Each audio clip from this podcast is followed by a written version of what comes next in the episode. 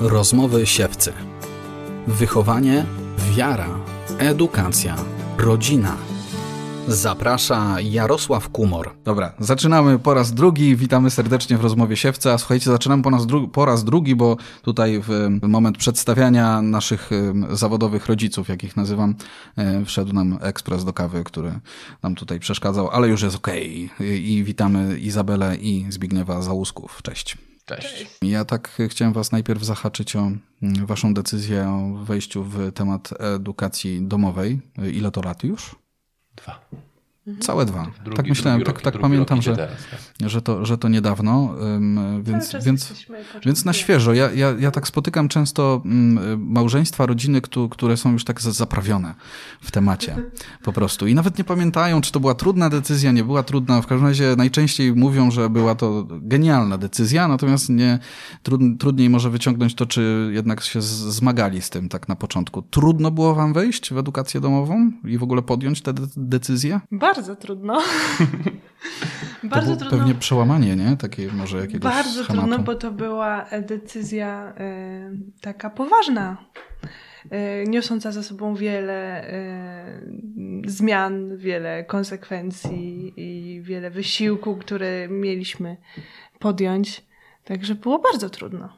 Myślę, że ta decyzja była jakimś takim motorem, takim punktem napędowym do kolejnej decyzji że od niej zależało to, gdzie pójdziemy dalej. E, I ona była ściśle powiązana z miejscem zamieszkania, z pracą. E, warunkowaliśmy też podjęcie edukacji domowej właśnie podjęcie tych innych decyzji, bo wiedzieliśmy, że edukacja domowa dzieci na czwartym piętrze w bloku e, bez możliwości wyjścia na dwór, a samo wyjście na dwór zajmuje ci godzinę z czwórką. No, to... że tak po prostu w taki sposób nie chcemy. Tak, że byłoby trudne dla nas. Więc ja pa, nas... pamiętam, pamiętam, tak. Bemowo, słuchajcie, i wielkie blokowisko. Tak, to takie mrówkowce rzadko się spotyka. Ale tak, to fakt. Czy to jest tak, że jak się podejmuje taką decyzję, trudną i jest to trochę takie pójście na głęboką wodę, tak to rozumiem, to po prostu Pan Bóg błogosławi, bo my dzisiaj siedzimy w dużym domu i nagrywamy to, prawda? Fakt, że parę kilometrów od Warszawy, ale jednak. Tak, ja myślę, że to jest błogosławieństwo, że jest parę kilometrów od Warszawy, bo jest trochę ciszej i spokojniej. Ja odwykłem od korków na przykład, słuchajcie, tak więc to jest, dobre miejsce dla nas. Y, ja myślę, że tak, że Pan Bóg błogosławi. Myślę, że błogosławi. Myślę, że też ta decyzja była rozeznawana przez dłuższy czas. No na, na początku pytaliśmy Pana Boga właśnie o to, o edukację domową. Mhm. Y, I mm, jakby założyliśmy tak, że tak się umówiliśmy z Panem Bogiem, że jak znajdziemy dom, jak pomoże nam znaleźć dom i jak y, uda nam się, żeby Zbyszek zszedł z etatu i zaczął pracę w domu, no to wtedy podejmiemy się tego trudu, tego wyzwania. No i tak się ułożyło. Ja tak słucham i myślę sobie o tak przeciętnym na przykład naszym słuchaczu, który słyszy, no zejść sobie z etatu, znaleźć dom, w sensie zmienić kompletnie w ogóle swoje gdzieś tam y, miejsce życia. Kosmos. No dla, nas to było, dla, dla nas, dla nas to było nie do pomyślenia. Zawsze jak słyszałam że mąż pracuje w domu, czy że w ogóle inne życie niż taka praca etatowa, gdzie mąż wychodzi, czy tam żona, kobieta, mężczyzna y, i tam 8 godzin wracają i tak dalej. Dla mnie to było nie do pomyślenia, że można inaczej. Mm. Ale w pewnym momencie zaczęły się otwierać różne możliwości, różne furtki i zaczęliśmy sobie zadawać pytanie, czy my rzeczywiście też możemy spróbować żyć inaczej. Mhm. I to zaczęło nas bardzo pociągać. Bardzo nas interesować, że rzeczywiście możemy, że mamy taką możliwość, że możemy wychodzić ze schematów. I bardzo nam się to spodobało. A jednocześnie było trudne, nie? Bo, bo całe życie działanie w pewnym schemacie, tak? Ono powoduje, mhm. że. No, mieszkanie swoje, umowa o pracę, socjal i tak dalej. W sensie pewna taka strefa bezpieczeństwa. Tak, Okazuje się, że może być coś więcej, w czym też się czujecie bezpiecznie, prawda? Dokładnie no tak, tak, sądzę. Mhm. Jak na was patrzę. Myślę, że tak. Myślę, że tak. Czujemy się tu bezpiecznie.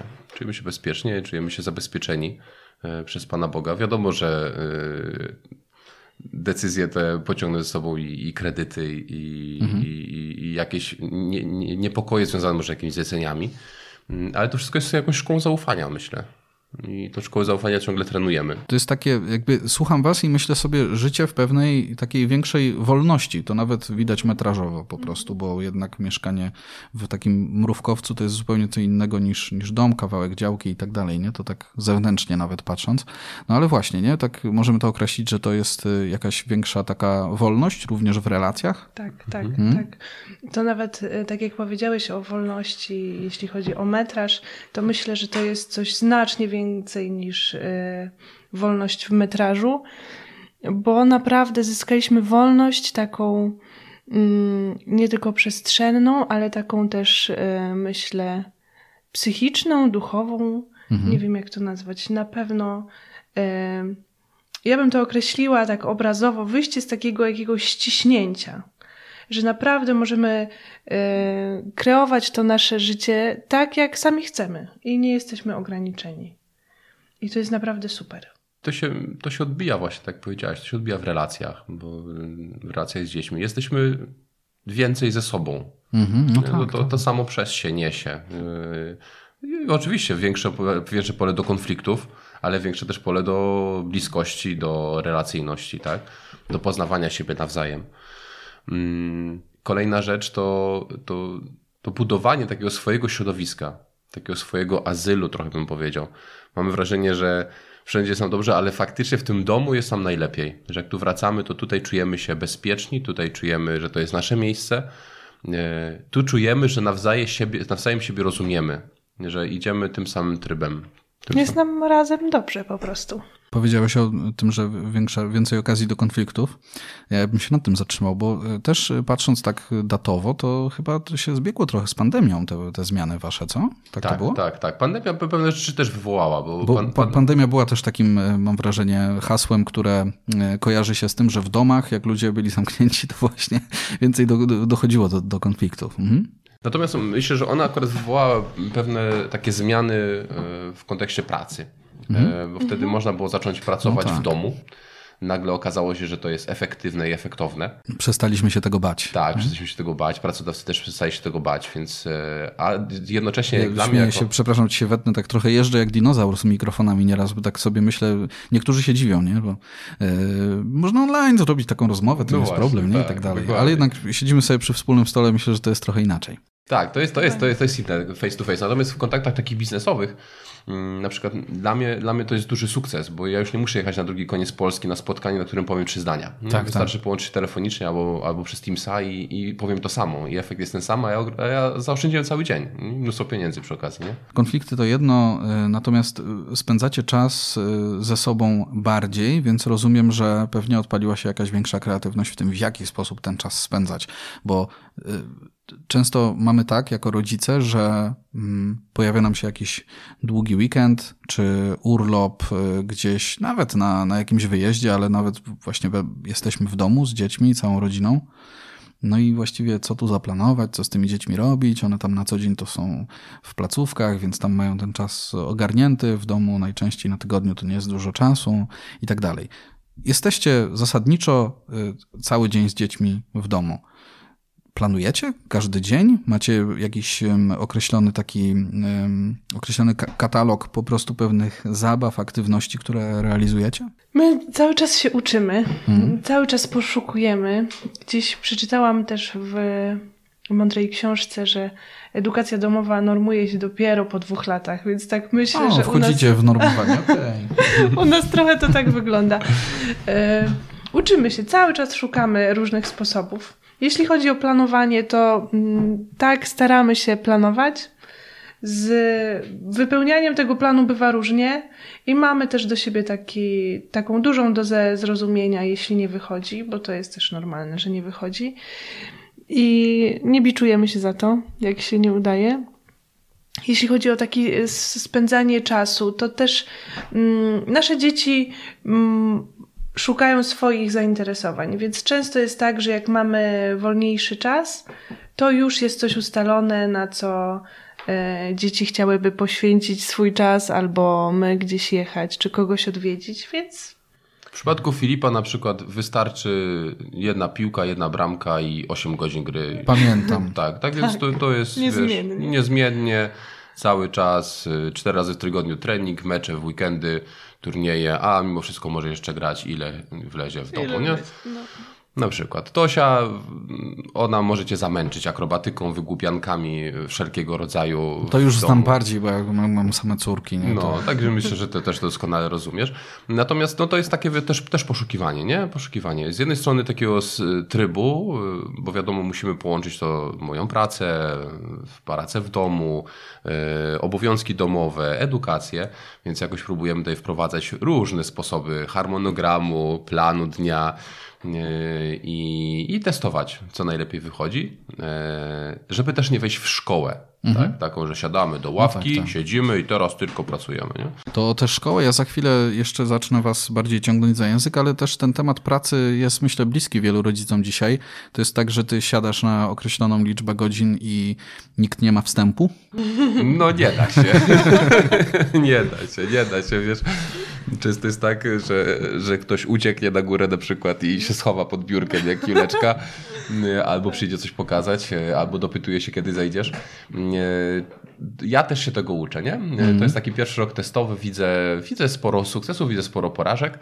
E, Widzę taki sukces pracy w blokach, e, ale też na przykład nie widzę W blokach? możliwości. Znaczy w- w sensie Aha, na przykład okej. po 2-3 godziny. E, A druga sprawa, nie widzę tej, takiej u nas możliwości, żebym usiadł na te 8-10 godzin i teraz siedział i tam nikt nie wszedł, nie? No, mega też nie o to chodzi, ja czas, tego nie ja chcę. też nie? mam takie doświadczenie właśnie, nie? No. że to jednak na krótsze odci- odcinki e, trzeba sobie dzielić. A z drugiej strony też chcę być obecny.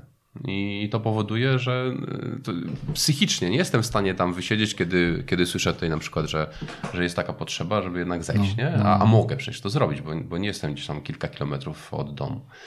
Tak, bo myślę, że specjaliści od jakiejś takiej, mm, nazwijmy to, e- efektywności pracy y, by powiedzieli, no, że jednak dobrze by było, żebyś nie miał rozpraszaczy, żeby ci nic nie, nie wybijało z rytmu pewnego. Jak coś zaczynasz, zrób to od początku do końca w pewnym tempie, w takiej efektywności.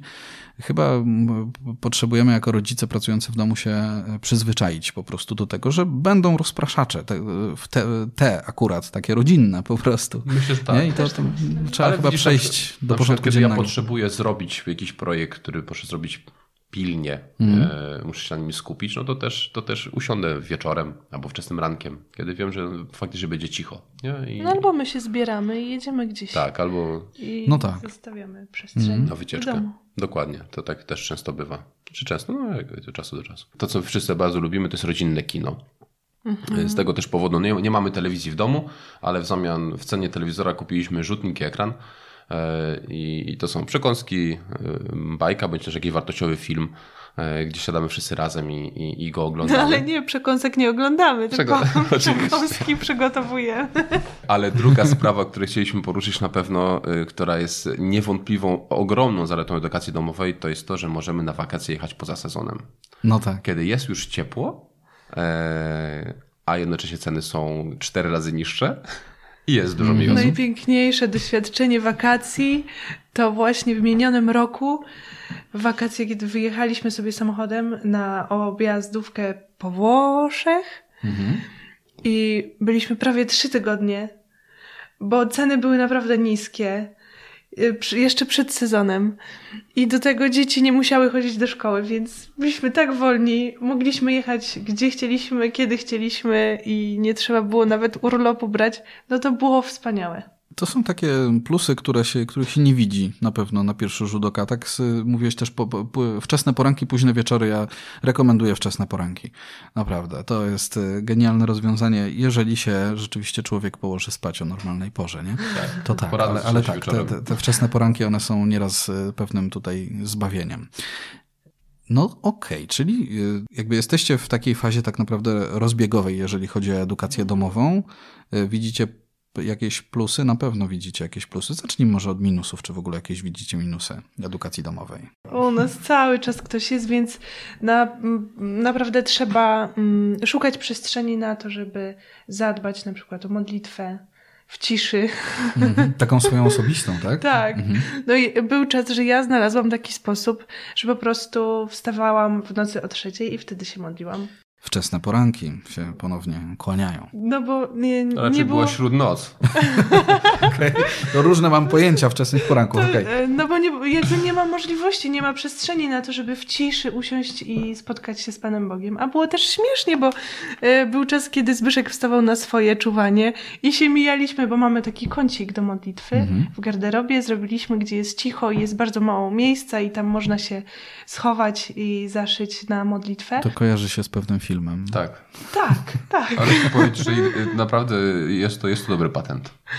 Ale, no, ale no fajnie, bo wtedy ja wstałam na swoją modlitwę, a Zbyszek akurat zaczynał swoją i się mijaliśmy o godzinie trzeciej w nocy, nie? No, no. I mówię, no to co, zmiana, no to zmiana. Także no naprawdę mm, trzeba bardzo być kreatywnym, żeby y, zadbać o swoje potrzeby. O, tak to powiem. No jasne. Tak, tak, ta potrzeba ciszy. Ostatnio na przykład już miałem tak dużą potrzebę ciszy, że po prostu założyłem buty i wszedłem na dwór. mam, mam, ta, mam tak, y, mam tak y, nieraz już w niedzielę wieczorem. Po prostu, bo, bo ja mam potrzebę ciszy zaspokojoną w ciągu tygodnia, generalnie, w sensie w dni robocze, okej, okay. Natomiast tak, nieraz jak jest taki mocno intensywny weekend, to, to pewnie był jakiś czas jeszcze świąteczny. No więc, więc tym bardziej tak. No to pamiętam, no niedziela właśnie. wieczór, nie, nie było innej opcji. Musiałem po prostu wyjść na spacer. Bo my nie powiedzieliśmy, że my mamy czwórkę dzieci. Nie powiedzieliście nie jeszcze. Nie powiedzieliśmy. Jeszcze Więc... do tego nie doszliśmy. Mamy czwórkę dzieci. Jak są wszyscy w domu, no to jest dosyć głośno. A z tą edukacją jest też tak, że my poszukujemy, bo każde z naszych dzieci jest tak naprawdę na innym etapie. No tak, no w takim, w, w takim trybie szkolnym w tej chwili, no to i w jest... innym trybie szkolnym. No. E, ponieważ Filip jest w edukacji domowej, rzeczywiście uczy się w domu. Mm. Tosia z kolei też jest w edukacji domowej, ale uczęszcza do mikroszkoły, mhm. czyli takiej grupy e, dzieci, która jest stworzona przez rodziców i funkcjonuje mm, takim mm, jakby stacjonarnym trybem, że codziennie od 8 do 14 jest e, w, na zajęciach. Ale jest to grupa wielowiekowa? I prowadzona metodą Ma, Montessori. Tak. Yy... Wielowiekowa. O. I to po prostu w domach rodziców się dzieje? Nie.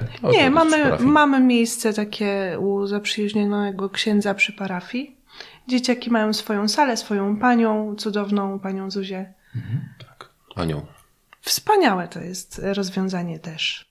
Jasne, no tak, ja pamiętam, że tak, że te, te jakby sposoby, sposoby zorganizowania edukacji dla y, i Filipa i Tosi u was są właśnie takie osobne.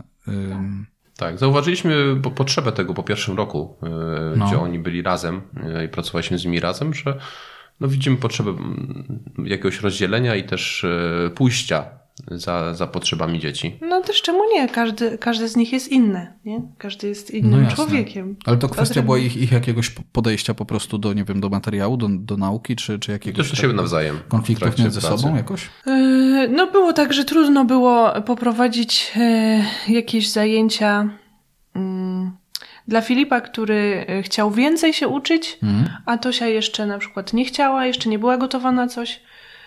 No i tak stwierdziliśmy, że będziemy próbować w taki sposób.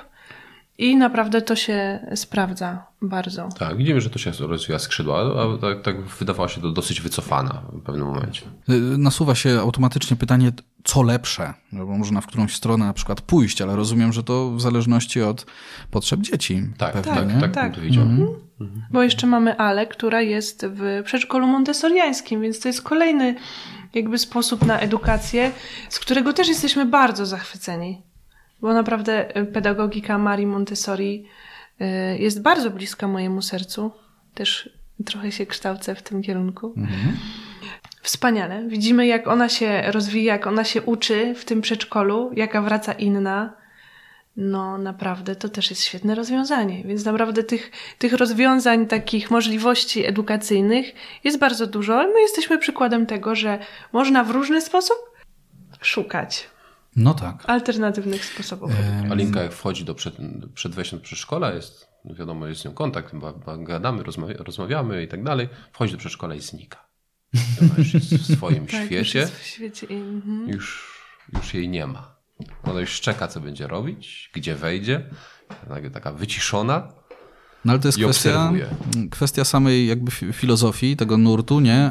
Też, też ale pewnie myślę, jej, relacji jej, z ludźmi tam na miejscu. I myślę co? też jej predyspozycji. Anika ma właśnie takie silne predyspozycje takiej pracy. Mhm. I to zauważyliśmy już wcześniej, dlatego szukaliśmy konkretnie tego miejsca. No ale też rzeczywiście filozofia montessoriańska jest bardzo tak ułożona, y, bardzo dobrze ułożona, że no naprawdę dzieci mają dobre pole do rozwoju. Kojarzy mi się nurt wychowawczy Montessori przede wszystkim z takim hasłem jak samodzielność. To Pozwól mi zrobić to samemu. No właśnie. Co jest czasami frustrujące dla rodzica, bo chciałbyś szybko. Mówicie, ale... mówicie, mówicie o Tosi i mówicie o Alince, czyli wymieniacie żeńską część, tę żeńską Mówiliśmy większość. też o Filipie. Ja wiem, ale w kontekście Montessori mówicie o Alince i o, i o Tosi, czyli, czyli ta, ta żeńska część wasze, waszych dzieci Y, tej samodzielności bardzo potrzebuje, jak widać pewnie, co? Trochę tak. To tak najbardziej to widać po Julii z kolei, najmłodszej. A ja to myślę, tak, bo jak przyjechałem, to było widać, tak. Mhm. Y, czy, czy potrzebuje, w sensie, że jej nie ma? Czy że potrzebuje... Nie, że ma takie że... predyspozycje po prostu, tak, w sensie tak. prze mhm. bardzo do takiej tak. samodzielności. Tak to jest na co dzień tak? Tak, tak, tak. Mhm. tak. Okay. Tak, wszyscy. W czym to się przejawia? Właściwie, właściwie wszyscy. Yy, cała czwórka jest bardzo samodzielna. Mhm. To, to bardzo widać, słuchaj, w, w, na przykład w trakcie gotowania. Mhm. Wczoraj Julia, dwójpółletnia, wymyśliła sobie wieczorem już po kolacji, że ona chce jeszcze jajecznicę. Więc najpierw poszła do lodówki, otworzyła lodówkę, yy, wspięła się po półkach, co szybko dosyć zauważyłem, bo półki są szklane. Więc okay. wzięła stołeczek, wyjęła jajka, potem te jajka wybiła do miseczki, roztrzepała, posoliła, wlała do yy, pod moim okiem oczywiście, do, na patelnię i jeszcze mieszała, nie? Po czym ich nie zjadła. Zjadła Jalinka z kolei, ta, która bardzo chciała. No ale to, to chodzi o tą, to, to, tą samodzielność, nie? I... Jest, tak, jest potrzeba, tak jak powiedzieliście, o, potrzeba jest ogromna. I bardzo silna. Ale wy, wyobrażam sobie, że wy. Okej, okay, zrobiła to pod Twoim okiem. Jeszcze raz, ile ma lat? Dwa i pół. No, super. to naprawdę jest możliwe. Nie, no tak, tak. Ja, jakby to. Mm, czy nie, dwa i pół to rzeczywiście. Jestem zdziwiony. u mnie tak, wyobrażam sobie. U, mnie, u, nas, u nas tak, w starszym wieku gdzieś tam dziewczynki e, będąc e, już tak, zaczynały tego typu działania w kuchni. Y, ale pytam o co innego, bo mm, na przykład my, ja i moja żona zaczęliśmy zauważać y, w pewnym momencie, że jest nam, y, że ta samodzielność dziewczyn jest takim elementem, który powoduje, że my mam, odczuwamy pewną ulgę na co dzień, po prostu, jakby w organizowaniu sobie czasu. Nie? Wyobrażam sobie Was jako małżeństwo z czwórką dzieci w domu, zasadniczo całe dnie, no to, no to wyobrażam sobie dosyć duży taki rozgardiaż, natomiast z drugiej strony rozumiem, że ta samodzielność jednak daje wam trochę przestrzeni do tego, żeby, y, no rozumiem, że rano y, medytacja to tak trochę graniczy z cudem, ale, ale jednak w ciągu dnia y, jest pewna łatwość, tak sądzę, nie? W sensie czujecie pewną ulgę po, po paru, paru latach, jak sobie spojrzycie też wstecz, kiedy dzieci były mniej samodzielne. Na pewno tak, na pewno jest ulga, natomiast ta samodzielność wymaga dużej, dużego zagospodarowania. Mhm. Bo z jednej strony wiesz, że to dziecko jest samodzielne. Samopas nie puścisz. No, no właśnie, samodzielne i dużo może, ale z drugiej strony zmotywowanie do tego, żeby to zrobiło, to już jest zupełnie nie, inne no, pole. To jest, to jest y, jedna kwestia, tak? Ale czasami ta samodzielność, mm, no ja mam poczucie, że jeszcze ona musi być pod kontrolą, tak? Bo na przykład Filip bardzo lubi rozpalać w kominku. I on świetnie sobie z tym radzi. Wyczyści popiół, wszystko, e, przyniesie drewko i e, drewka i rozpala. I jakby potrafi zrobić to dobrze. Ale ja się boję tego, że on będzie chciał to robić sam. Kiedy nas nie będzie, prawda? No tak. Więc, a jeśli, jeśli chodzi o tą ulgę taką, no to pięknym doświadczeniem na przykład jest to, że mm, już kilka razy się zdarzyło tak, Najczęściej w niedzielę, bo wtedy mamy taki wolniejszy dzień, że możemy, że nie musimy e, wstawać rano, że dzieci przybiegają i mówią, że zrobiłeś nam śniadanie i sobie. Więc wspaniałe. Schodzimy na dół, jest jajecznica, bułeczka, talerze postawione. Super to jest. No tak, tak. To jest miła niespodzianka. No. Tak, chętnie bym podrążył jeszcze właśnie ten temat samodzielności. To jest y, dodatkowo, znaczy powiedzcie może o y, innych jakichś wymiarach. Coś było dla was y, takie zaskakujące jakoś, szczególnie, że dzieci coś potrafią same. No oprócz śniadania to też jest zadziwiające, ale, ale właśnie jakieś inne rzeczy, które nagle nagle wow, nagle łapę się na tym, że ojej, moje dziecko coś takiego potrafi w ogóle. Nie? Wiesz co, takim zaskoczeniem dla mnie ogromnym, bo jak wiesz, no nasze dzieci nie są w placówkach. Nie są w mhm. placówkach w Błoniu też, więc tutaj dużo osób nie znają. E, Filip co prawda uczesza na Błoniankę, a, a, ale dużo osób nie zna. E, byliśmy na przy świętej e, dla dzieci i padła, padła informacja, że jest organizowana pielgrzymka do Gieczwałdu dla mhm. dzieci. Nie? I tak pomyślałem, mówię, w sumie, czemu nie? Może Filip by pojechał. Więc poszedłem zapytać o miejsca, a Filip mówi, że tak, tak, bardzo chce jechać, nie? Po czym Tosia też powiedziała, że chce jechać. Bez rodziców, sami, mhm. z nieznajomym środowiskiem. E, jedyne co znaje tylko siostrę, która gra na, e, na gitarze, którą, którą ko kojarzą z kościoła, nie? Ale kojarzą nawet. Ale po prostu, no tak, tak, tak, tak ale nie mieli z nią kontaktu, nie mieli z nią kontaktu, więc powiedziałem na pewno, no dopytywaliśmy się, tak, powiedzieliśmy, że musimy mieć świadomość, że pojedziecie tam bez rodziców, sami autokarem na cały dzień. Mieliśmy, znaliśmy to środowisko, więc e, czuliśmy się bezpiecznie, że dzieci będą tam zaopiekowane. Natomiast z drugiej strony, no to była decyzja dzieci, żeby tam pojechać same. I faktycznie dzieci tam pojechały same, mm, pojechały bardzo szczęśliwe, poradziły sobie świetnie. Trudnością było jeszcze to, że e, dzieciaki na tej pielgrzymce miały same sobie ogarnąć obiad, nie? Czyli kupić, dostać pieniążki, kupić ten obiad i jakby zadbać o siebie w ten właśnie sposób. Mm -hmm. No i oni stwierdzili, że sobie poradzą z tym i zadbają o to.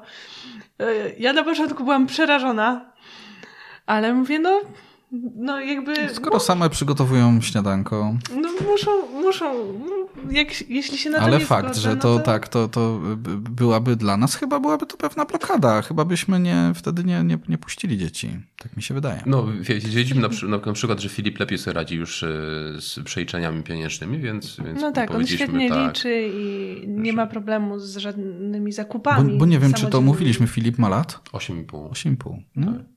Więc powiedzieliśmy, że Tosiu, jakbyś miała jakąś trudność, to, to uderzaj do brata, tak? Jesteście tam razem, się wspierajcie. No i co? No i wrócili z, ze znajomościami, już z koleżankami i kolegami.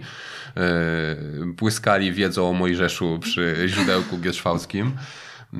Y, po czym, po czym zaznajomili się świetnie z siostrą i teraz już Filip występuje w jasełkach. No, pięknie. No, także taka historia, która ma swoją kontynuację. Natomiast no, dla nas była wyzwaniem. Ja powiem szczerze, że do mnie to dotarło, jak ich odwiozłem. Wracam do domu i mówię, Iza, oni pojechali sami. Ja to przeżywałam wcześniej, ale później mi przeszło. Ale Zbyszek wraca z taką miną bardzo przejęty i mówi, co się martwisz? Bo oni pojechali sami. Wiesz, minął cały dzień. No tak, przecież oni pojechali sami. Ale no, to, to też było bardzo, bardzo ciekawe doświadczenie i dla nich, i dla nas. A mnie na przykład bardzo e, fascynuje to, jak e, nasze dzieci są otwarte właśnie w kontaktach. Mhm. Mm, bo ja zawsze miałam problem e, z tym, żeby podejść do kogoś, zagadać, porozmawiać. I dla mnie to było bardzo trudne. No ale nasze dzieci zupełnie z tym nie mają problemu. I taki przykład, który mi się teraz nasuwa, jak zabrałam e, Filipa na przykład do, na spotkanie do Skierniewic e, mhm. uwielbieniowe i był Marcin Zieliński wtedy też i Filip mówi, mamo mogę iść się zapoznać z Marcinem? Ja mówię, no pewnie idź. Więc nie było dla niego problemem to, żeby poszedł, zagadał i pogadali sobie, przybili piątkę i jeszcze przyszedł, żeby sobie zrobić z nim zdjęcie. Jeszcze obaj fanatycy na punkcie piłki, więc no, tym bardziej. Właśnie.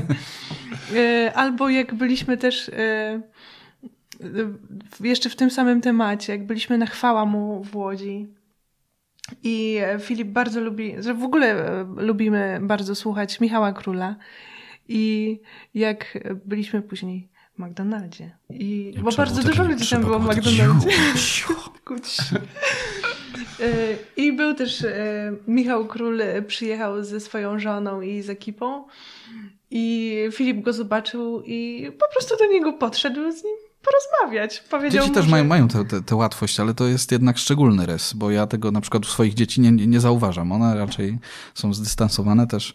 E, kojarzy mi się e, na przykład fakt, że nie bardzo chcą iść e, z innymi dziećmi, których nie, nie znają, bo tak jest w parafii, w której, do której chodzimy. Kiedy jest msza właśnie z udziałem dzieci i ksiądz wychodzi na, na środek w trakcie homilii, więc dzieciaki przychodzą, odpowiadają na pytanie. Nasze, nasze córki nie mają za bardzo tej chęci, żeby, żeby dołączyć tam.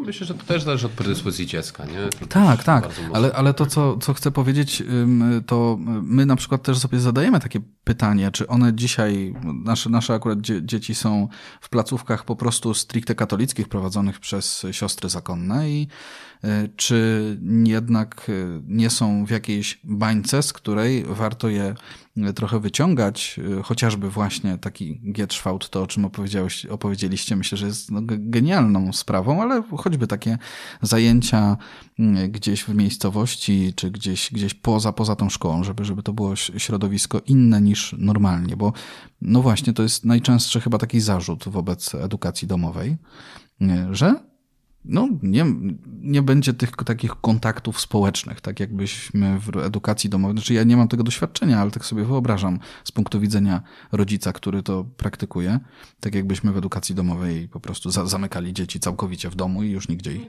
nie wypuszczali.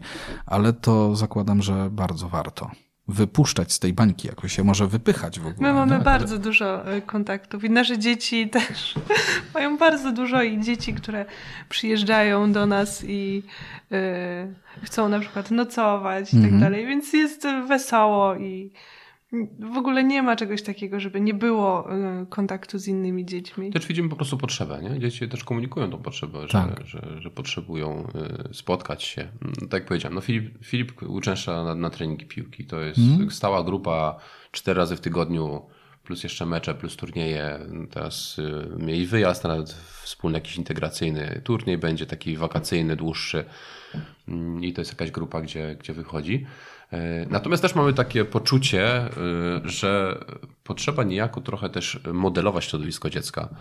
E, że my widzimy potrzebę modelowania środowiska dziecka, czyli szukania tego środowiska, które będzie rozwojowe dla niego. Mm. Na pewno ma to ogromny wpływ. To też udało nam się zauważyć, że jak. Żeby ten, ten mm. przekaz z domu był spójny z tym przekazem, gdzie, gdzie to dziecko przebywa. Mhm. No, Pewnie nie unikniemy tego w przyszłości. Na pewno nie. Ale na pewno chociaż nie. na tym etapie, znaczy, gdzie teraz możemy.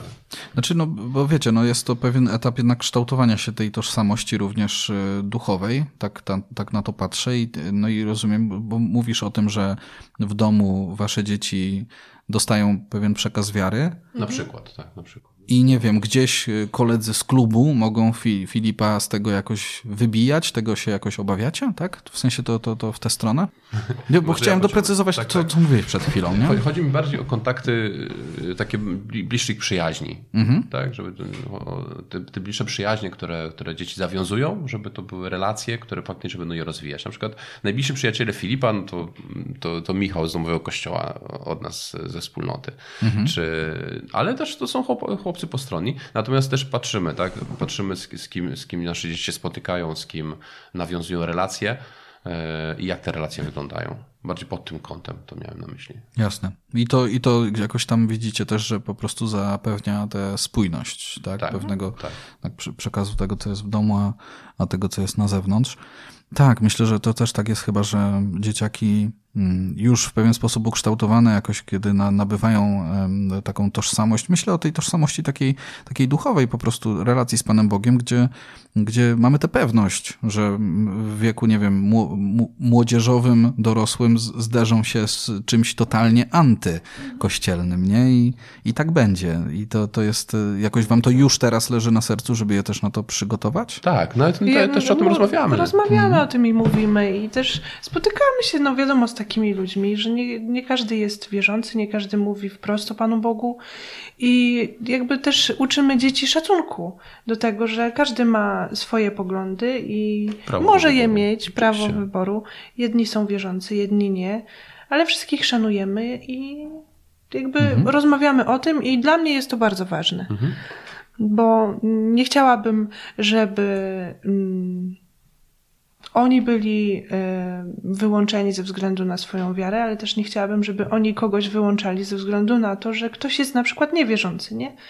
Więc Dokładnie. to w, w dwie strony. Y, nasuwa mi się y, stwierdzenie, że to bardzo katolickie, y, w sensie takim doświadczenia pewnej powszechności. Kościół jest katolicki, oznacza kościół powszechny, jednak taki, w którym jesteśmy po prostu otwarci na innych nie? i nie, nie zamykamy drogi i sobie do nich, i im do nas. A oto łatwo, trochę tak się zamknąć w takim getcie i czujemy się niby bezpiecznie, ale to, to jednak dość patologiczne e, takie no, patrzenie i, i stawianie się w tym. Okej, okay, pogadajmy jeszcze chwilę o przekazie wiary u was w domu. Macie na to jakieś szczególne patenty, tak, tak na co dzień? Czy, czy, czy to jest w jakiś sposób uschematyzowane? Ja tak po męsku zapytam. Myślę, że to się przewija. Przewija się. Największym patentem jest e, dbanie o swoją własną duszę i o, -hmm. o swoją własną wiarę. Bo nie ma, nic, e, nie ma większego patentu na to. Sam, samemu stanowić przykład tak, po prostu, nie? Tak. Mhm. ciągle, to, ciągle się... do tego wracamy. Ja wielu, wielu rodziców o to pytam, jakie macie jakieś sposoby i tak dalej. Trochę próbuję wypuszczać w to, ale każdy mówi jednak właśnie to, co ty przed chwilą. No, Chyba jak... się do tego w końcu no, przekonam. No, z pustego i salonu nie naleje, tak? Pewnie. No ale to jest też tak, że no jak ja czytam Słowo Boże, to przychodzą dzieci i też chcą czytać. Mhm. Jakby no prosta rzecz, nie? Prosta rzecz. Jak my idziemy do kościoła, oni idą z nami. Jak my przyjmujemy komunię, to oni też chcieli, więc mhm. przystąpili e, wcześniej, do wcześniejszej komunii. E, to właśnie tak działa. To ma największą moc. Oczywiście próbujemy różnych innych. Ja na przykład bardzo lubię przygotować e, różne materiały dla dzieci, takie mm, ewangelizacyjne, edukacyjne. Pod kątem wiary właśnie. Mm -hmm. Jakieś kolorowanki na przykład dla mniejszych, tego typu rzeczy? Kolorowanki tak, ale już to, to już było dawno. Mm -hmm, okay. Teraz jakby weszłam trochę na e, wyższy level. Mm, kształcę się też trochę mm, w prowadzeniu katechezy dobrego pasterza, która też e, jest pochodną e, pedagogiki Marii Montessori, mm -hmm. co mnie urzekło bardzo. I takim sposobem też próbujemy rozmawiać z dziećmi i widać, że to naprawdę mm, jest y, dobrym sposobem, bo nie traktuje dzieci przedmiotowo, y, tylko pokazuje, y, robi przestrzeń właściwie do tego, żeby dziecko mogło samo spotkać się z Panem Bogiem. O tym się nie mówi wśród rodziców. W ogóle bardzo mało się o tym mówi, bo wydaje nam się, że my musimy tym dzieciom wlać wiedzę do głowy, że musimy powiedzieć, tego nie możesz robić tak, tak zresztą trzeba wiesz, tak. takie patrzenie na te kwestie pod kątem y, tego, że ja jestem przykładem, z pustego salmon nie naleję, czyli no właśnie, y, teraz ja, pokażę, ja z tego swojego wiem. przykładu coś naleję, tak? A to też nie do końca tak. No nie, właśnie nie. Mm, według mnie potrzeba jest takiej dużej pokory, jeśli chodzi o podejście do dzieci i ich wiary, bo musimy być gotowi na to, że one powiedzą nie, że nie będą chciały y, iść za Bogiem, bo mają wolną wolę i my będziemy musieli się z tym zgodzić. Jakby w pełnej, w pełnej wolności. Dlatego mm, to, co jest moim takim priorytetem, to nauczyć dzieci myśleć. Y, żeby one się zastanawiały nad tym, dlaczego warto, dlaczego nie warto, dlaczego się dzieje tak, a nie inaczej. No, jakby na tym, na tym się najbardziej skupiam. A ich zainteresowanie też wielokrotnie wychodzi samo i to, jakie mają przemyślenia, już nieraz nas zaskoczyło. Co was zaskoczyło? To aż się samo ciśnie, bo nieraz dzieci, dziecięce mm, nazwałbym to te, teorie, ale nie wiem, pewne komunikaty dotyczące Pana Boga i wiary, no, no nieraz rozkładają na łopatki. Co, co was tak rozłożyło ostatnio? Uwaga, trwają ustalenia. o sakramentach i o drzwiach. To jest piękna historia. Były uchylone. A, dobra, już wiem, już wiem. Yy, tak, bo kiedy przygotowywaliśmy się do pierwszej spowiedzi i pierwszej komunii świętej, E... Naszych dzieci, które miały wtedy 6 i 7 lat. Mhm. E, to szukałam sposobu też na to, jak w prosty sposób wytłumaczyć im właśnie i, i, i pokazać piękno sakramentu. I mm, najpierw sama musiałam przerobić to w sobie i, i sama tak dogłębnie zrozumieć. zrozumieć ten temat. I te sakramenty przedstawiłam dzieciom jako takie pokoje, do których możemy wejść y, i w każdym z tych pokoi spotykamy Pana Boga. Do niektórych możemy wejść raz tylko, jak na przykład Chrzest Święty, mhm. E, a do niektórych możemy wchodzić, e, kiedy tylko potrzebujemy i że Pan Bóg nam daje taką możliwość i każdy pokój, każdy sakrament e, niesie ze sobą ogromne dary dla nas, bo Pan Bóg bardzo nas kocha i bardzo chce nam pomóc w tym naszym ziemskim życiu.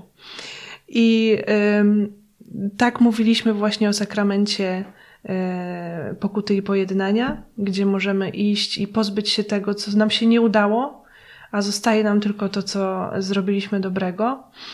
I e, tak też mówiliśmy o Eucharystii, do której dzieci się przygotowywały, że będą w pełni uczestniczyć, że Pan Jezus daje nam siebie samego, e, swoje ciało i w ogóle całego siebie, żeby nas umocnić w tej naszej wędrówce. I mm, mówiłam dzieciom właśnie o tym, że y, niektóre drzwi są dla Was jeszcze zamknięte, ale już niedługo będą otwarte, na przykład y, mm, sakrament pokuty i pojednania. I to się wtedy przerwała mi i mówi: Mamo, ale my do Eucharystii te drzwi już mamy uchylone, bo my przecież chodzimy i już, i już tylko trochę nam brakuje. No to nas tak bardzo zaskoczyło takie myślenie, że no tak, ona tak. już jest na tej mszy świętej, ona już nie uczestniczy, jeszcze tylko nie w pełni. Nie? Że jeszcze nie tak. przyjmuje Pana Jezusa, ale już jest i że te drzwi już są uchylone. No to było takim zaskoczeniem. W ogóle przemyślenia dzieci. Dzieci to są, y, to nie są dzieci takie, że głosu nie mają, tylko raczej to są dzieci, które mają swoje przemyślenia i, i swoje rozkminy. Nie to, że nasze dzieci takie w ogóle. są, tylko w ogóle. Nie, no tak w ogóle, jasne. Właśnie o to no, chodzi. Pewnie, pewnie. Że, że, że to potraktowanie ich poważnie to jest, to jest chyba klucz. To jest klucz do, tak, do dobrego rozwoju, tak myślę. No, ja natomiast y, też zachęcam dzieci do uczestnictwa w różnych y, aktywnościach związanych z liturgią. Y, teraz udało nam się w tym roku chodzić na roraty. W naszej parafii było tyle dużym błogosławieństwem, że roraty są o 18. Tak więc łatwiej było się zebrać, ale wytrwałość dzieci mnie zaskoczyła i mm -hmm, naprawdę chodzili wytrwale. Ale też uczestniczymy czy w Triduum Paschalnym, czy no, w co niedzielnym przy świętej. Mm -hmm też pokazując dzieci, dzieciom i tłumacząc, co tam się dzieje, e, co się teraz wydarza, czego to jest pamiątką, wszystkie symbole. Ja, ja zawsze kochałem symbolikę kościoła. I dla mnie Triduum Paschalne to było właśnie największe święto, bo, bo jako ministrant tam było najwięcej symboliki, przy której byłem zawsze blisko. E, też podczas mszy barankowych Filip służy wraz z innymi chłopcami gdzie też im staram opowiadać, e, staram im się opowiadać, co tam się dzieje, co teraz robimy, dlaczego to robimy, z czego to wynika, mm, żeby dotknąć tego bliżej, być bliżej, być w tym w pełni, a nie gdzieś tam z tyłu w kruchcie. Mhm, mnie zaskakuje też bardzo to, jak e, jaką wielką wiedzą oni się wykazują, bo naprawdę mm, czytają Biblię, czytają Biblię w komiksie i no potrafią, znają takie fakty z Pisma Świętego, których no wstyd się przyznać, ale ja nie pamiętam. Czasem, naprawdę. Więc to jest bardzo zaskakujące. I cieszy mnie to bardzo też. No nie, prawda? Można się czegoś nauczyć od dzieci.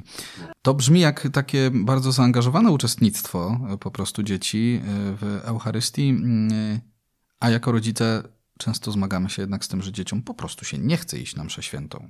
To jest no tak, że, tym, że, że zmagacie się z tym, rozumiem. Bo nie trochę mi to zaczęło brzmieć jako jednak pewien, pewien może sposób na to, jak zrobić, żeby dzieciom się chciało, a nie nie chciało. Czyli mhm. jednak za, y, wiedzą, czy mają to w pamięci też, że, że tam mm, czegoś ciekawego się dowiadują, jest to w jakiś sposób dla nich, no dla nich ciekawe zwyczajnie. My też zawsze, zawsze, zawsze szukaliśmy sposobu, y, tak, y, jeśli chodzi, chociażby uczestniczył w mszy świętej, Widzimy, że łatwiej jest dzieciom nam przyświetlić dla, dla, dla, dzieci, która jest dedykowana dla nich i gdzie te treści są łatwiej im, łatwiej im jest przyswoić. E, ale też na przykład Eucharystii, na której jest mało osób. No największym też... tutaj takim, taką trudnością wśród dzieci jest to, że nie chcą iść na Eucharystię, bo się nudzą. A mhm. dzieci nudzą się dlatego, że nie rozumieją. Idą i dzieje się coś, czego one zupełnie nie rozumieją, tak? I nam może się pojawiać teraz blokada taka w głowie, że no, nawet my nie do końca to wszystko rozumiemy. Tak. To jak one mają zrozumieć, tak. nie? No tak. Z tego ja zawsze wychodzę z założenia, że najpierw ja się uczę, potem dopiero przekazuję co no. dalej. I tyle, ile się nauczyłam w moim macierzyństwie przez ostatnie lata, to chyba nigdy w życiu. Takim domorosłym teologiem się stałaś, rozumiesz? I lekarzem też. I leka no, ale y, co miałam na myśli, to że y, dzieci się nudzą, kiedy czegoś nie rozumieją. I sposobem na to jest po prostu to, żeby te dzieci zrozumiały. Jest mnóstwo y, elementów podczas Eucharystii, które warto zgłębić samemu i opowiedzieć o tym dzieciom. I nagle coś, co się dzieje, staje się dla nich atrakcyjne, bo kiedy mówimy o kolorach liturgicznych, to nagle dzieci zwracają uwagę na to, że y, ksiądz wychodzi w takim kolorze ornatu, albo... O, y, różowy jest, dzisiaj jest różowy. Ten różowy mi się też przypomniał. Albo tak. ile świec stoi na ołtarzu, albo no jakby każdy szczegół można omówić i to też pięknie o tym opowiada katecheza dobrego pasterza. Mhm bo tam właśnie y, jest duży nacisk położony na Eucharystię i na każdy z tych elementów, żeby to tak w bardzo taki przystępny sposób dla dzieci wyjaśnić. I to też jest fajne. No, słuchajcie, to będziemy pomału, no, myślę, lądować na liczniku ponad 50 minut, ale ten temat, y, jeszcze, jeszcze temat taki ojcowski, gdzieś tam chciałbym, żebyśmy, żebyśmy przynajmniej może dotknęli, y, bo to też jakiś wymiar takiego waszego rodzinnego, tak rozumiem, zaangażowania, ale ty Zbyszku przede wszystkim jakoś w ostatnim czasie miałeś, miałeś okazję prowadzić warsztaty dla ojców, y, więc to jeszcze jakaś gałąź po prostu pewnego zaangażowania, bo o tym zaangażowaniu ciągle jakoś tam mówimy waszym w, w życie takie rodzinne, ale tutaj bardziej właśnie taka służba na zewnątrz zewnątrz. Cóż to za warsztaty? Dlaczego warto skorzystać z nich? Wiesz co, zaczęło to się, takie pragnienie pojawiło się w moim sercu gdzieś rok temu. No, to też rozmawialiśmy z Izą o tym, że, że pojawiło się takie pragnienie właśnie rozwoju i siebie, ale też mm, wsparcia innych ojców. E, jako w kontekście mojej posługi, mojej służby, żeby coś dać więcej. E, I to było pragnieniem. Pragnienie, które bardzo szybko przekuło się w, w realia. E, Michał Piekara, który, który był w Drodze Odważnej, który był współzałożycielem Drogi Odważnych, e, poszedł troszeczkę teraz swoją drogą, też właśnie za pragnieniem takim rozwoju ojcowskiego i wsparcia ojców. E, I w marcu zeszłego roku pojawiły się warsztaty właśnie nieprzeciętne tata u niego w domu. Była pierwsza edycja i, i tak postanowiłem, że no w sumie współgra to z tym, co ja czuję. I pojechałem, no i tak ta przygoda się zaczęła. Zaczęła się właśnie od tych warsztatów nieprzeciętna tata u niego. Które były no, niezwykłym wydarzeniem dla mnie, takim też y, mocno przełomowym. Pewne treści już w jakiś sposób znałem, ale dużo treści było dla mnie takich odkrywczych e, i, i poruszających e, do zmian, do, do większego zaangażowania i myślenia. Po tym programie, e, po tych warsztatach uczestniczyłem w programie takich spotkań online wzrostu ojcowskiego, powrót do domu, y, które trwały przez, przez kilka miesięcy i to, i to przekuło się w taką pracę właśnie ciągłą nad, nad swoim ojcostwem, e, ale też poruszyło to serce do tego, żeby ta grupa, w której pracowałem i z którą, z którą ja pracowałem, poruszyła serce, żeby też iść z tym dalej. E, więc to wszystko się tworzy. Zaskakuje mnie, jak Pan Bóg to rozwija, w jakie ścieżki to idzie i jak szybko to się rozwija. Mm, odsyłam na stronę nowepokolenieojców.pl, e, na którym już, już e, to, to wszystko zaczyna się mocno klarować.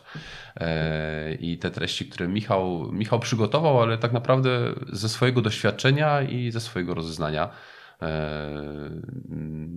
modlitwy e, i, i poznania, którą stronę Pan Bóg chce to rozwijać. Mm, owocem tego było dalej to, że ja sam prowadziłem grupę online no z chłopakami. E, to też było niezwykłe doświadczenie chłopaków z całej Polski. przeróżnych i, i, i, widzieć, co się w ich życiu dzieje i jak się zmieniają, to było niezwykłe doświadczenie. Bo zmiana, zmiana w ojcu, to, to, jest, to jest takie, takie ciekawe, że zmiana w ojcu powoduje, że kobieta czuje się bardziej bezpieczna, że ona widzi, że zaangażowany ojciec E, to nie jest tylko zmiana jego ojcostwa, ale to jest zmiana w całej rodzinie od razu. Tego nie jesteście w stanie zobaczyć, ale Iza kiwa głową cały czas, także, także tutaj to tylko ja tak dopełnię ten obraz. z rozmarzonymi oczami na mojego męża. Tak i, i, po, tej, i po, tej grupie, po tej grupie online e, no, no, gdzieś, gdzieś zapaliło się takie serce, żeby może zrobić jeszcze coś więcej. E, I tu Michał, Michał zaproponował, że, że te warsztaty mogą się odbywać też w różnych miejscach w Polsce. I wtedy poruszyliśmy ten temat rodzinny, małżeńsko bardziej. E, Iza też była otwarta, żeby nasz dom też otworzyć na innych. I takie warsztaty nieprzeciętne data odbyły się też u nas w domu w listopadzie tego roku. Było siedmiu, siedmiu ojców. Siedmiu wspaniałych. Siedmiu wspaniałych ojców, tak. E, co, Szczęśliwa siódemka tudzież. Tak, warunkowało to wiele oczywiście przygotowań z naszej strony e, i takich pod kątem logistycznym, e, merytorycznym i wyżywieniowym. Ale jakie, jakie mieli zdziwko, jak przyjechali na rekolekcje takie z nocowaniem i się okazało, że jadą do domu jednorodzinnego. No nie? Tak, jedni, jedni zawrócili, bo stwierdzili, że chłopczyk, który otwiera im bramy, to jednak to niemożliwe, niemożliwe że to jest tu. Ale nie to, że zrezygnowali, tylko... Tak, tak, tylko że szukali gdzie, gdzie Myśleli, innego że to miejsca. Nie to miejsce. No, to, to bardzo ładna klamra, bo my zaczęliśmy de facto od tego, że wasze życie się jakoś zmieniło y, i tak mieszkaniowo też i okazuje się, że Pan Bóg miał w tym jeszcze jakiś tam zamysł dodatkowy, tak, tak. z którego trudno było sobie zdawać sprawę, nie? Te I myślę, myślę że to, to, to, to jest jeszcze przed nami, że dużo jest jeszcze zawsze, zawsze nam się marzyło, żeby nasz dom był otwarty, żeby nasz dom był otwarty, no, otwarty na ludzi, żeby, żeby to dobro, które, które my otrzymaliśmy, mogło nieść się dalej. Mhm. I, I tak to też wygląda. To myślę, że te warsztaty były jednym z takich pierwszych E, gdzie, gdzie ten dom mhm. mocniej jeszcze otworzyliśmy na ludzi w ogóle obcych z zewnątrz. E, ale plany są dalsze. E, I gdzieś, planów jest tak, więcej. Tak, planów jest więcej, tych myśli jest więcej, żeby też ten dom otwierać. No, także odsyłam, odsyłam y, do, do, do Michała. Te warsztaty w tym roku też będą się odbywać już w lutym, chyba trzy edycje. Mhm. Mają być w różnych miejscach w Polsce, tak więc y, naprawdę zapraszam, bo, bo to zmienia. To zmienia podejście do swojego ojcostwa, ale też upewnienie się tego, że że ja jestem ojcem powołanym przez Pana Boga, że On to zadanie złożył w moje ręce i, i każdy z Was, ojców, jest najlepszym ojcem dla swoich dzieci. To jest, to jest niewątpliwe. Nie ma lepszego ojca dla Waszych dzieci jak Wy. Dowartościowująco brzmi. Rozumiem, że jest to pewna treściowa esencja tego, co można spotkać na warsztatach, bo o to chciałem zapytać. Tak, ja bym tak to, ja bym tak to spuentował. Yy, takim marzeniem Michała, no moim też i w ogóle tej grupy, która powstała przy, yy, przy tym programie jest to, żeby budzić serca ojców, żeby te serca ojców się budziły, żeby powstało nowe pokolenie ojców, bo od tego nowego pokolenia ojców może się zmieniać dalej, może zmieniać się wszędzie, w każdych środowiskach, nie tylko w domach, ale też w pracy, w relacjach. Widzimy, ja, ja sam widzę, że te, to, ten wysiłek, który wkładamy, czy Iza w swoje macierzyństwo, czy ja w swoje ojcostwo, E, to, to nie tylko niesie się do dzieci, ale to też niesie się do relacji w rodzinie, w dalszej rodzinie, w relacji w pracy, czy, e, czy w takich codziennych relacjach. Podejście, pokora, mierzenie czasami, wysłuchanie. Rodzi się pytanie o to, że ojcowie mają wpływ, mają go trochę inny niż matki. Nie wiem, czy większy, czy mniejszy, ale pewnie to tak różnie bywa w takiej praktyce życia na co dzień, nie? Ale po prostu inny. Po prostu inny, nie?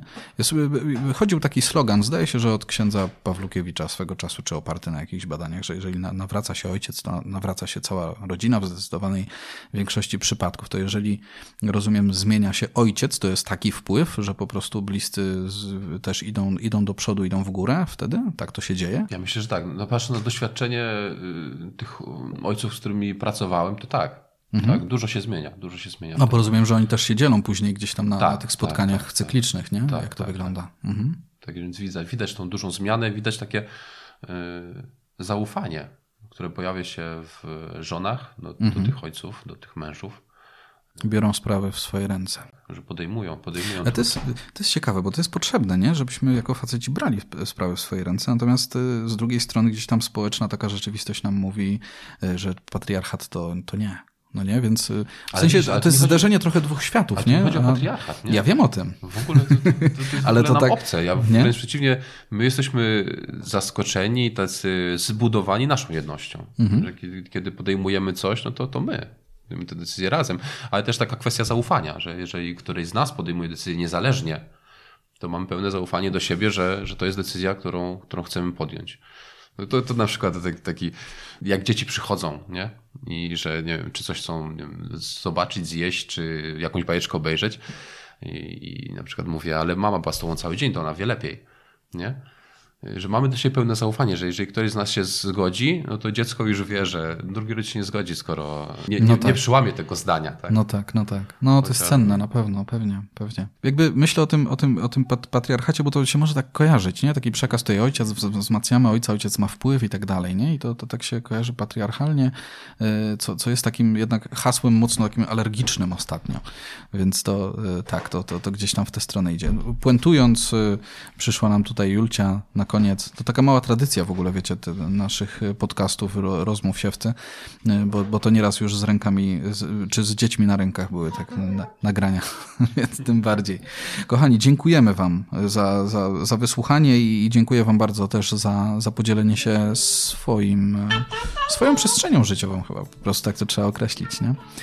Dzięki Zbyszek Załuska i za Załuska bardzo Wam dziękujemy za to spotkanie. Z Bogiem. Bardzo z Bogiem. dziękujemy. Z Bogiem. Rozmowy siewcy dostępne są na naszym portalu siewca.pl oraz w serwisie Spotify.